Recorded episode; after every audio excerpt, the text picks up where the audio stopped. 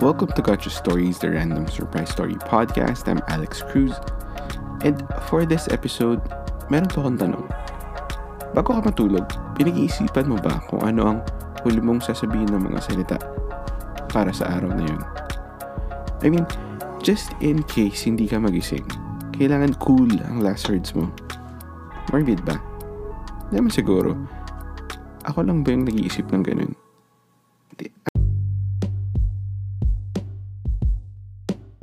I mean, hindi ako sikat ha. Pero just in case lang. Siguro kasi may sipon ako ngayon and having a cold during these times of uncertainty can make one think about one's past, present, and future. Every sneeze is an epiphany. And trying to keep your eyes open as you blow snot into the world is a bad metaphor for how we can never control both life and death. Every cough is a retrospective look into mortality and immortality. What has been done can never be undone. But things left unsaid don't always reveal themselves, even when you're dead. Because in the end, we are immortalized by our words and our actions. Forgotten by time, we disappear into the void, save for a few bits and pieces that people deem quotable.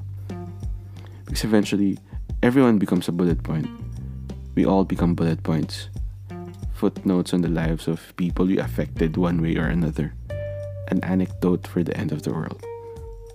In short, nakakatakot magkasakit. Kaya naman napapaisip talaga ako lately. Ano kaya ang huli kong mga salita bago ako mawala?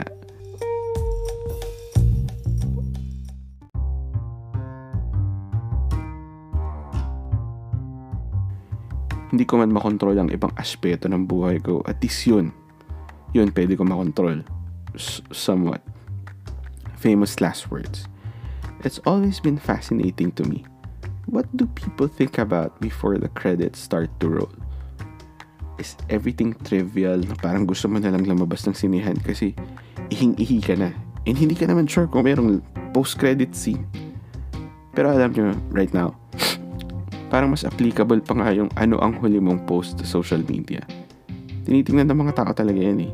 Kasi once people find out you died, one of the very, very first things they do is check your Facebook to read the comments on your last post. Pati yung ibang post mo din. To check nila kung nag mga rest in peace. Pero note, who gets control of your social media accounts when you're dead? Naisip mo na ba yun? End of note. Grabe, he saw it coming.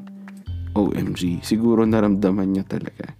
Magaganyan yung reaction kapag kulang last status mo. So it's really important na hindi basura ang last post mo before you log off for the night. Kasi baka you're also logging off from life. Shit. Our Last Vacation yung title ng latest album nila. Last Vacation pa na talaga. Pero naisip mo na ba? We are dead longer than we are alive. So won't you make the most of your make the most out of your life? Mahirap mag-post ng profound things kung wala ka naman life experiences. Mahirap magsalita ng profound na mga bagay kung hindi mo naman itatry na i-profind ang meaning of life. Well, yun, yes. I know, kasi wala naman talaga meaning of life. Or meron ba? Anyways, you should really think about your last words every night.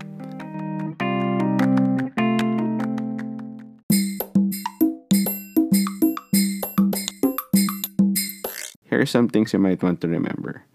Number one, keep it short. Para madaling matandaan, eh, hindi ka naman mamiscope.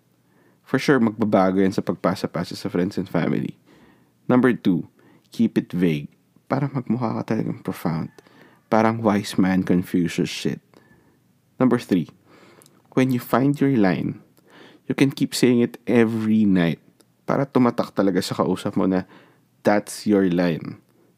Number four, one and two still apply for social media posts. So you can use that for social media. Sample. Siguro makikita din natin ang hinahanap natin pagdating ng umaga. Ganyan. Wala naman talaga ibig sabihin yung statement na yan, di ba?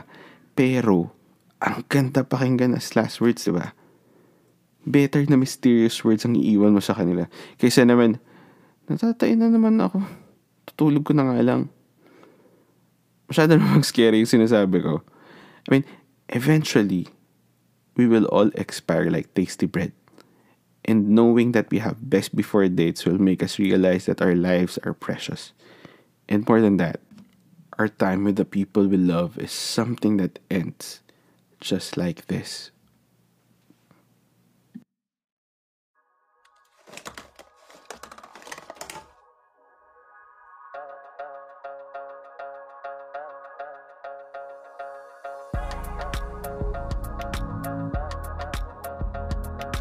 Thank you for listening. If you like this story, madami pa tayong random stories na parating.